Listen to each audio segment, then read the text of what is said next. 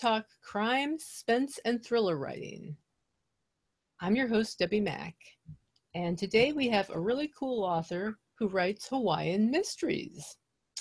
However, before I introduce him, I would like to remind you that this is probably the last episode where I'll have to do this, but we are running a crowdfunding campaign right now.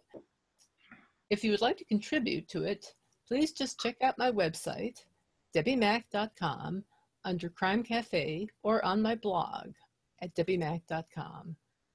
And on that note, let me just take the time to welcome Terry Ambrose, uh, the Hawaiian mystery author. And uh, thanks for being on the show today, Terry. Uh, thanks, thanks for having me. Or I sh- maybe I should say aloha. aloha, see. by the way, I'm I'm not in Hawaii. I'm actually in Southern California. I'm one of those Hawaiian wannabes. So I was going to say you're you're a Southern Californian, but you're it, you go to Hawaii often. Uh, what prompted, yeah, what prompted you to write Hawaiian fi- mystery fiction? Excuse me. I took a drink of water and it went the wrong way. Oh, I um, that happens.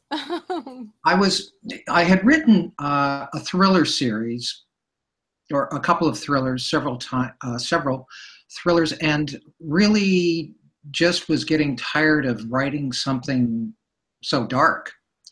And I wanted to do something fun. And we had just come back from, gosh, I don't know, maybe our 10th trip to Hawaii. And I thought, you know what, I'm going to write a funny Hawaiian mystery. And so I came up with this character that was a former skip skip tracer. His life had imploded and he ran away to Hawaii to try and escape after after things just kind of went south on him. He lost his job, lost his girlfriend, and uh, he just thought he could escape. Well, he got over there and he realized he couldn't.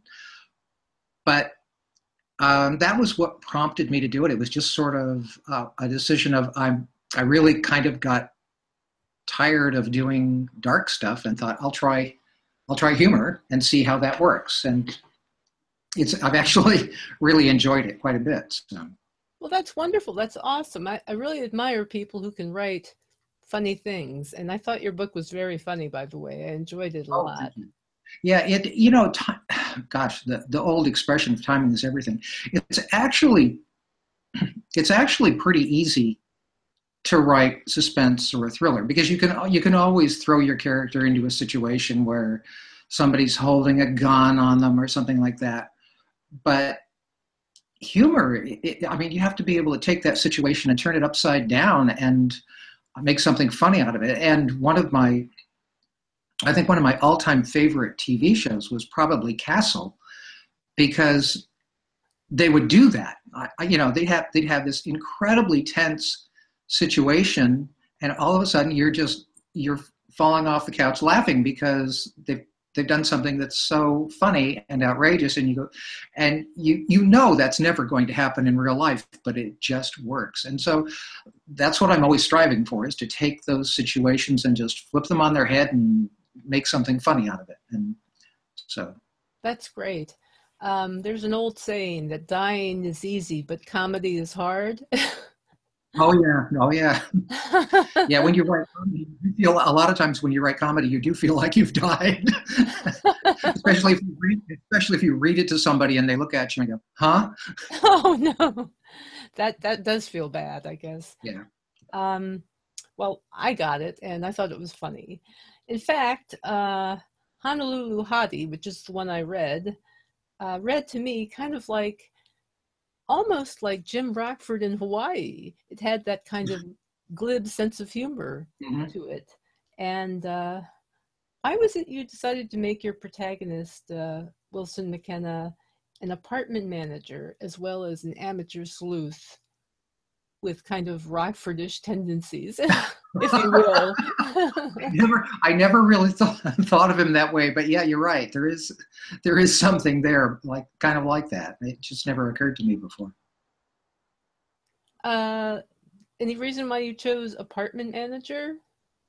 Well, no, not really. Um, it, it was it was something that I needed him to have a job where he could kind of be his own boss and and go off and do things and maybe come across these strange situations. And and in reality the job as apartment manager hasn't done it i mean it hasn't helped him find any of the of the crimes that he's he's had to uh, resolve. It's been more his connection to a character that was introduced in the first book who turned out to be his best and only friend for about five years. And it's kind of like this guy's he's he's a native he's a local native of the islands. And through him mckenna keeps getting these new cases. People show up and he goes i want nothing to do with that. I want nothing to do with that. And the next thing you know he's he's solving he's solving the case. You know like it's like in in honolulu hottie um, it was a case of an old friend of his had come back to the islands and had gotten uh, scammed uh, through his through his own apartment manager, and and so he and so he calls on McKenna because now he's he's back. He's been accused of murder, and he says, "I need your help." And that's how McKenna gets involved. But once again, he doesn't want to be there. He's trying to get out of it, and he's he's always the reluctant amateur sleuth. Um, so it's it's a fu- it's a fun role to write because it, it means that he's not just saying, "Oh, great, tell me more about the case." And actually, in Honolulu Hottie, he's got a partner that he's taken on, Chance Logan, who is that way. He's a PI wannabe, um, has a Magnum fetish, basically. If you notice the red Ferrari, the Tigers baseball cap, and all of this stuff that's very Magnum-ish. And McKenna is always wondering: Is does Chance want to be a PI because of Magnum, or does he want to be a PI because that's his life's calling? And he never really does find out, but it gives the two a nice juxtaposition of the one who really wants to take the case and has no experience, and the one who doesn't want to take the case and has the experience. So it makes for a nice partnership. Mm-hmm. It does very much uh, I thought Chance was a good foil for McKenna. yeah, he's and Chance. Chance in the next book is is kind of growing up, and he's he's maturing a little bit. So he he's not quite so naive, but oh, good. I like to see that. You know, yeah, he's still a lot of fun. um, another thing I noticed about the book is that it really brings a sense of place in terms of the the islands of Hawaii and what they're like. I really felt like I got to know Hawaii and oh, some of the culture. You brought up um, what was his name? Kimu. Oh, Kimu. Oh my God. Kimu. Kimu and the Hawaiian traditions, and I thought that was really cool. Uh, what sparked your interest in in the culture of Hawaii? I think from the moment there, I I've always been fascinated by cultures and what they do. And I was I was an anthropology major when I was in college, and so I spent a lot of time, you know, learning about different cultures and that sort of thing. So when we went to Hawaii and I heard about their the legends, the Polynesian tr- traveling there to you know inhabit the islands, and all of this stuff, I I, I really was kind of predisposed to have a have a fascination with it. And so when I started writing photo finish, I had no real intention of delving so deeply into the Hawaiian culture. But at, when I got into the book, I started realizing there was a real opportunity there to um, show people something about a culture that they may not typically see, especially if they're a tourist. They're probably not going to get much in terms of the depth of the of the island society and the and the beliefs, the myths, the legends, and how the people believe in ghosts and all of this stuff that that goes on behind the scenes. And so I decided that the way to do that was to was to create this questionable character, and that's Kimu. He's he's been dead in the first book. He's been dead for ten years, and he comes back and takes on McKenna as his as his afterlife afterlife hobby. uh, self improvement project, as McKenna keeps calling him. and so Kimu, Kimu's role in the stories is always to uh, show up in McKenna's dreams, stick him on a surfboard, and give him these very weird dreams that just make absolutely no sense at the time. But yet, as you go through the story, when you get to the end, you finally realize, oh my God, that all made sense. And it a lot of it ties back to Hawaiian symbolism and the different things that happen. He'll McKenna will see a bird and he'll wonder if that's Kimu come back to haunt him in in a bird form, uh, because the Hawaiians believe that their ancestors can come back in uh, the form of animals, and they can choose which ones they want to be. So there are a lot of different options to choose from, and I just decided that uh, having having a really wacky dream scene in each book was going to be a lot of fun. And you know, quite often the the dream I'll get I'll get about half of it written and then realize when I get to the end of the book, oh no, I've got to fill in a lot of details because there are more clues. And if you were really good at interpreting the dreams, after you read the dream scene, you'd know who the killer was. but it's so obtuse that I doubt that anybody can figure it out. Yeah. Until until the end, and then you go, oh, it was so obvious. So that's a, that's really a, a great way to, to plant clues. Yeah. That's fantastic. And it just gives you so much behind the scenes knowledge of Hawaii that uh, yeah. it makes the books all the more authentic. I love that. Uh, did you ever do anything with your anthropology degree in terms of your career? Not really, other than it helped me in business because I understood people more than um, a lot of people did. You know, when people come out of college with a business degree, they understand business, but they don't necessarily understand people. When I was when I was done with the anthropology degree, I understood how societies operated, how cultures operated, how and how more how people thought than many people did. So it helped in a lot of ways, and it made me more accepting of the differences in cultures. And and so i think that has helped me as a writer also because that makes it so that i can look at something and go oh that's that's an interesting fact. It might be something that would completely escape someone else but because i tend to look for those kinds of things i i see them and i go ah i can make use of that and and add that into the book. Um, i want to uh, on honolulu hottie one of the things behind that was a conversation that I had with a guy who used to be a, a veterans benefit analyst, and I, came across a article in AARP magazine a few years ago, and it was about veterans benefit scams. And I was so fascinated by the article that I contacted him and I said, I want to talk to you about doing an interview so I can plug some of this information into a book because I always like to touch on a really good issue in a book.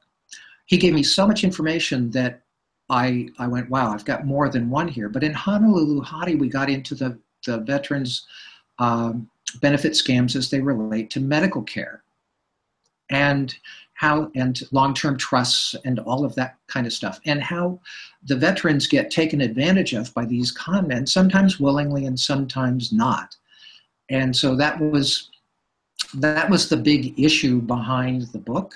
And when you get to the end you, you know a lot more about that but i try to do it in a way that's entertaining. And i don't i don't like standing on the soapbox and you know saying this is good this is bad. I let the characters do the talking and they can they get to argue it out on the page. Mm-hmm. Well that's very interesting uh, about the anthropology degree. Um, did it help you in your career as a skip tracer? In some ways, yes, and in some ways, no. Uh, you know, when you understand people on a more of a macro level, mm-hmm. that's one thing. But to, but to understand how someone is going to react when they don't want to pay you, because I was I was I was doing skip tracing for debt collections, so these were people who just didn't want to pay their bills that that becomes a different motivation. That really is an art, or at least it was an art of, unto itself. And my very first day on the job, I was working as an assistant manager for beneficial finance. And my boss handed me a stack of loan cards, which were about mm, eight by five, I guess. And on them, you wrote everything that happened on an account. And my job was to go through this stack of 50 loan cards, call all these people, make arrangements for payment, and uh, turn the cards back to him when I was done, which I did. I handed him the cards. I'd gone through all of them. I said they're all set up, or I've got, I know when they'll be home, and, and they're all going to be taken care of by Friday. And he said, We'll see. And I went, What do you mean, we'll see? And he goes, We'll see. Friday rolled around, nobody had paid. And so that was my first real lesson in life about people lying to me. Oh. And so that be, that became another education process because I learned over time that anybody would lie under the right circumstances. And you know, when I hear people say, "Well, I would never do that," I just go, "We'll see," because you just have to be in the right situation and you'll pretty much do what you need to do to survive because that's our instinct is to survive.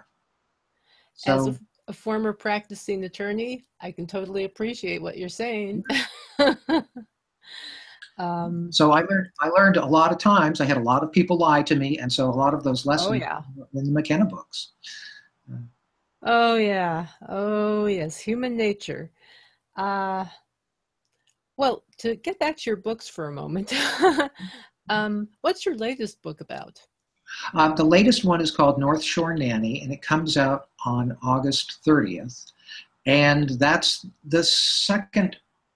No, it's a it's another novella uh, in the, the Trouble in Paradise McKenna Mystery Series, and it too deals a little bit with the veterans benefit scams. It touches on the, uh, the Madigan Army Base uh, debacle of many years ago, where there was shoddy care and there was nepotism going on.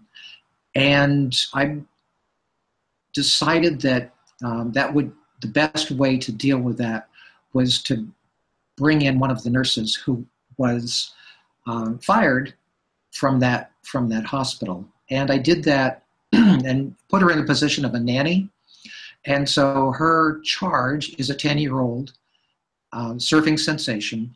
And the premise behind the book is that some secrets are best left uh, as secrets. And if they're uncovered, there are going to be people that don't want them known. So when the nanny is accused of framed for murder, the 10 year old hires McKenna to solve the case. And it just becomes this hilarious uh, journey through through his uh, investigation to to figure out who really killed the big nanny boss. Was it the CIA or someone else? Hmm. I love the way you take uh, serious issues and manage to make them comic. I love that. Uh, yeah, that's.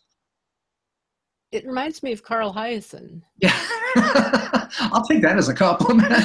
Absolutely. You know, I uh-huh. love Carl Hiaasen, and he, he deals with some pretty yeah. serious issues in his books. Yeah. His books are hilarious. Yeah.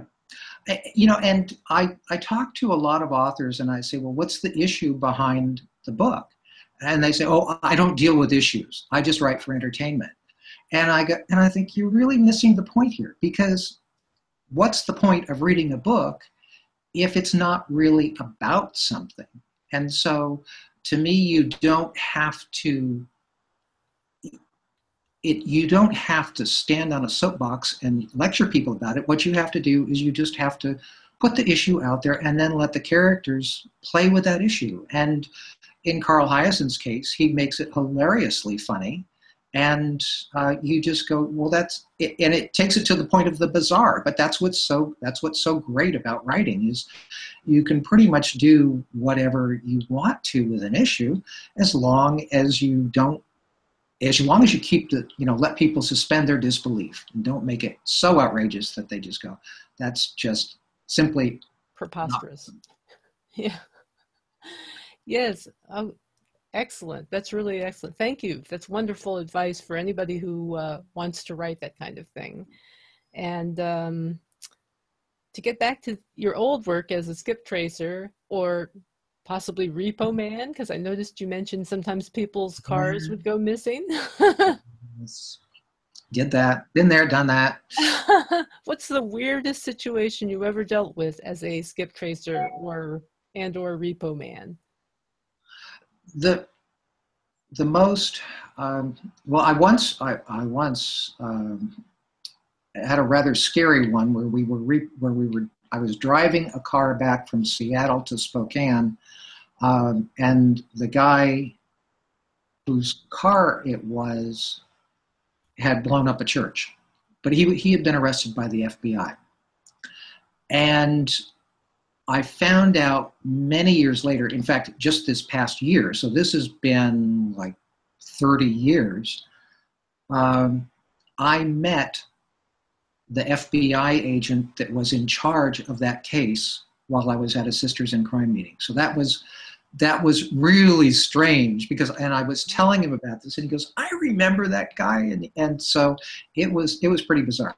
But the weirdest one I had where I was personally involved was we went up it always takes two to do a repossession like this because one of you has to drive the car, your car up, and then one has to drive, you know, their car back. So you've got uh, two people. And we went up into the mountains uh, behind. It's it's called Bonners Ferry, Idaho, and it's a little dirt road. It goes snakes up the side of this mountain, and it does a lot of switchbacks. And when you get to the top of the mountain, these people had put their little trailer up there, and they were they were living in this trailer and basically living off the off the grid for the most part. Well, we he didn't they didn't make their payments. We went to get the car. Um, the husband wasn't home, but the wife was there. And when she opened the door, her rifle was sitting next to the door on the floor. And I took one look at that and I thought, holy cow, all those switchbacks. How many times can she take a shot at us? And so it was pretty freaky going down, driving down. She gave us the keys, gave us the car. There was no problem. But for, you know, for 15 minutes or so, I kept, I kept wondering um, one, is she a good shot? Two, will she? and uh, it, it all worked out for the best. But it was a pretty strange situation when it happened. Wow, I can just imagine.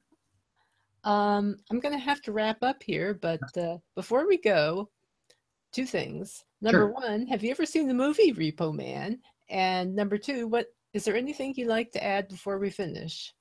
Um, I have not seen the movie Repo Man. No, you must. I must. Yeah, I'll have to check it out. Um, funny the, the other thing I'd like to add is that, um, again, uh, North Shore Nanny, it comes out on the 30th. I hope people will check it out.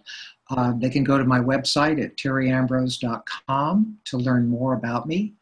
And um, I do I do a lot of author interviews. I do scam tips, and I try to provide some really good information as well as talk about my books. So I like to give people a well rounded experience, and I hope people will check me out and see. Well, that's wonderful. And thank you again so much for being on the show. You're welcome. Um, so, as I was saying, we're doing the Crime Cafe crowdfunding campaign right now.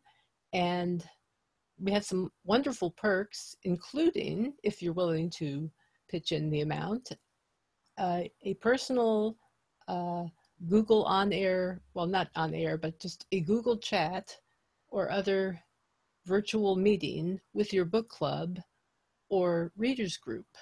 I, I would be doing it. And uh, so uh, that is a perk that we're offering along with t shirts, coffee mugs, books. Check it out. It's the Crime Cafe crowdfunding campaign, the Crime Cafe Stories Project and it's on my website at debbimack.com under Crime Cafe or my blog. So, on that note, again, thank you, Terry, for being here. And it was a wonderful interview. And read his books because they're very funny. And until two weeks from now, take care.